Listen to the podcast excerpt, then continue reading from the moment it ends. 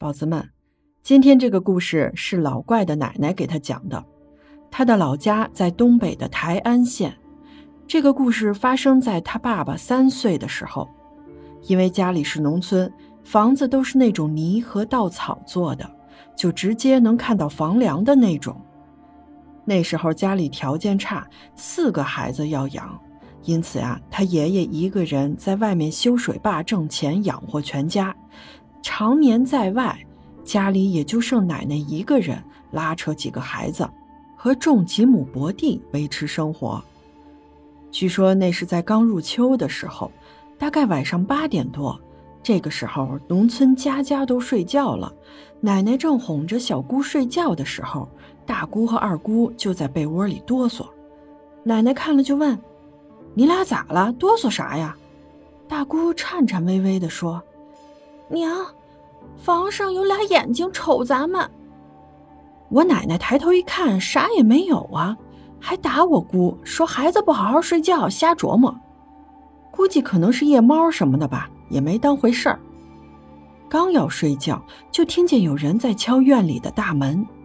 奶奶不知道什么事儿，就赶紧穿上衣服去看，原来是三爷和他儿子。那时候他儿子才十多岁。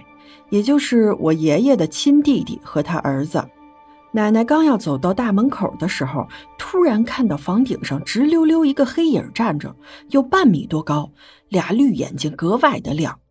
奶奶趁着月光，看着像是一只黄皮子，心说：毁了，这黄皮子是要害咱家人。虽然这黄皮子在农村一般没人招惹，奶奶因为惦记着家里的几个孩子，也就顾不了那么多。顺手抄起土块就砸了过去，谁知道那个黄皮子竟然躲都不躲，直着站了一会儿，转眼间一猫腰就没影了。奶奶怕那东西再回来，就带着孩子一起去我三爷家住，一连几天都不敢回家。后来捎话叫我爷爷回来了，这才又全搬了回去。事情过了大概半个月吧。有一天晚上四点多的时候，三爷的儿子领着我爸和我大姑去草垛抬稻草烧火，顺便看着我爸。正要进院的时候，就听见背后有人说话：“哎！”三爷的儿子和大姑看了一圈没人，刚要走，又听见了一声：“喂！”很清楚，这才发现就在离自己不远处有一个半高的小孩似的，头上戴了个荷叶。还没我爸高呢，一步一步往这边走，很慢，但是看着走得很别扭。他看见有人看见他了，就直接问：“喂，你看我像人不？”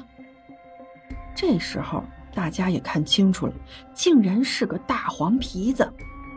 三爷儿子放下筐，一把拉起我爸，就喊我姑：“华子，快进屋，是那个大黄皮子。”吓得两人连喊带嚎的往院里跑，我爷爷在屋里听见了，就从窗户往外瞅，就看一个黄皮子背着手站在院里一米多高的院墙上往屋里瞅。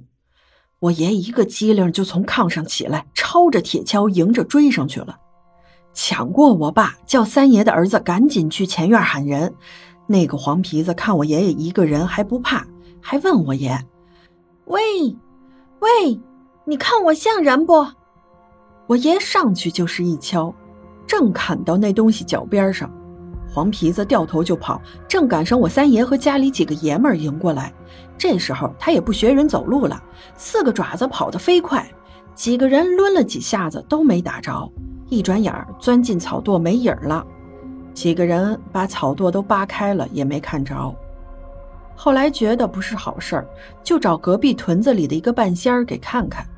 说是因为我爷爷修水坝的时候刨了那畜生的窝，把小黄皮子给压死了。